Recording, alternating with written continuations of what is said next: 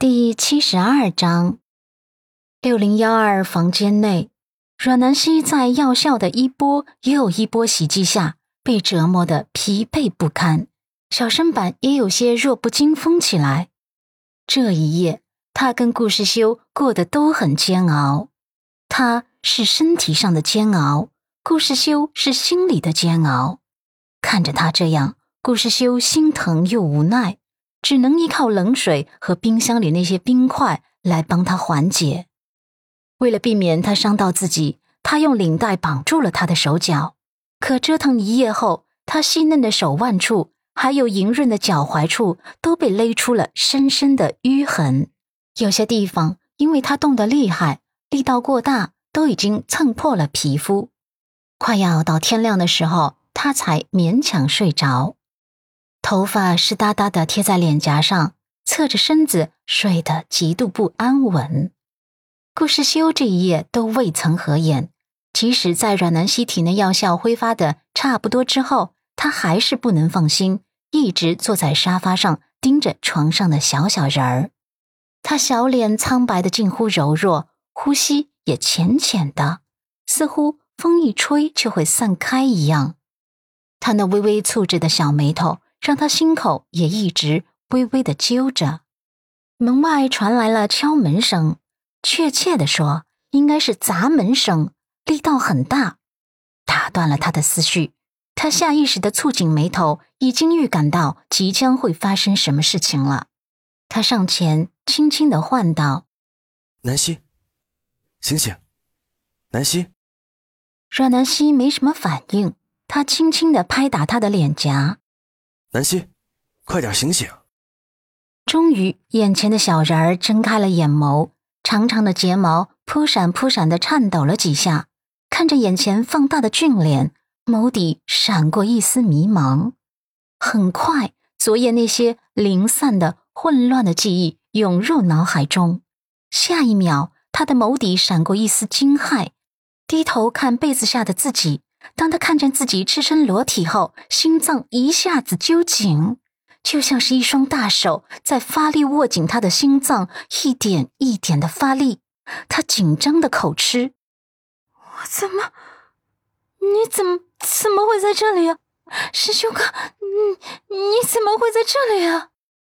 他下意识地移动身子，后退着，直到身子抵到床头。顾世修的心因为他下意识的动作而微微的下沉，表面上却还是不动声色道：说来话长，我也是被骗过来的。阮南希后怕起来，甚至打了一个寒战，心脏被那只不断发力的大掌握到近乎破碎，他心跳也是仿佛兵荒马乱一样不能自控。回想起自己失去意识之前那些事，他全身每一个细胞里面都写满了惊恐和慌乱，他的声音颤抖得不成声：你是被骗来的，我我也是强行被带到这里的。我在失去意识之前啊，觉得很热，应该是中了那种药。他说不下去了，越想越后怕，抬起手腕看了看时间，他泛着红血丝的眼眸狠狠一收缩，已经九点了，也就是说这代表他一夜未归。而且他想到自己的手机被那两名服务生抢走了，所以这一夜所有人都联系不上他，这其中也包括陆先生。他紧张到脚趾头都紧紧地陷入到床单中，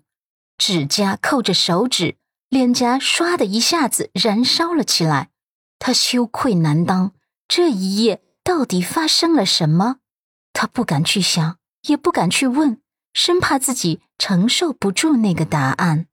他怕自己真的跟师修哥哥发生了点什么，如果真的发生了，既毁了师修哥，也毁了他自己，他要怎么活？他摇头，闭上眼眸，突然不敢面对这可怕的现实。他支支吾吾：师修哥，我很乱，真的很混乱。顾世修虽然早就猜到他醒来会误会，会有过激的反应，可是当他真的看见他的反应后，眸光还是有些细微的变化，变得暗淡了几分。不过他终究还是不忍心看他惊恐，看他羞愧的样子，他解释道：啊，南希，你冷静点，先听我讲。昨天晚上我们虽然过得很煎熬，但是我们并没有越界啊，我们什么都没有发生，我没有碰过你，这点你要放心。闻言，阮南希就像是在整片的黑暗中看见了一丝光亮，胸口不断团紧的那股气息终于沉了下去。他睁开眼眸，像是经历了浩劫一般松了口气。没发生就好，没发生就好。门外的敲门声又响起了，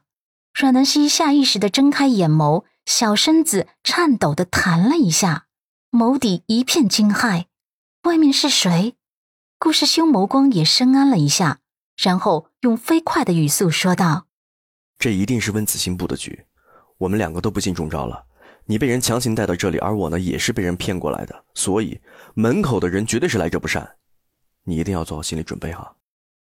他的语速很快，但是眉眼间还染着几分温润，眼眸中虽然有些疲惫的红血丝，但是眼神依旧温柔。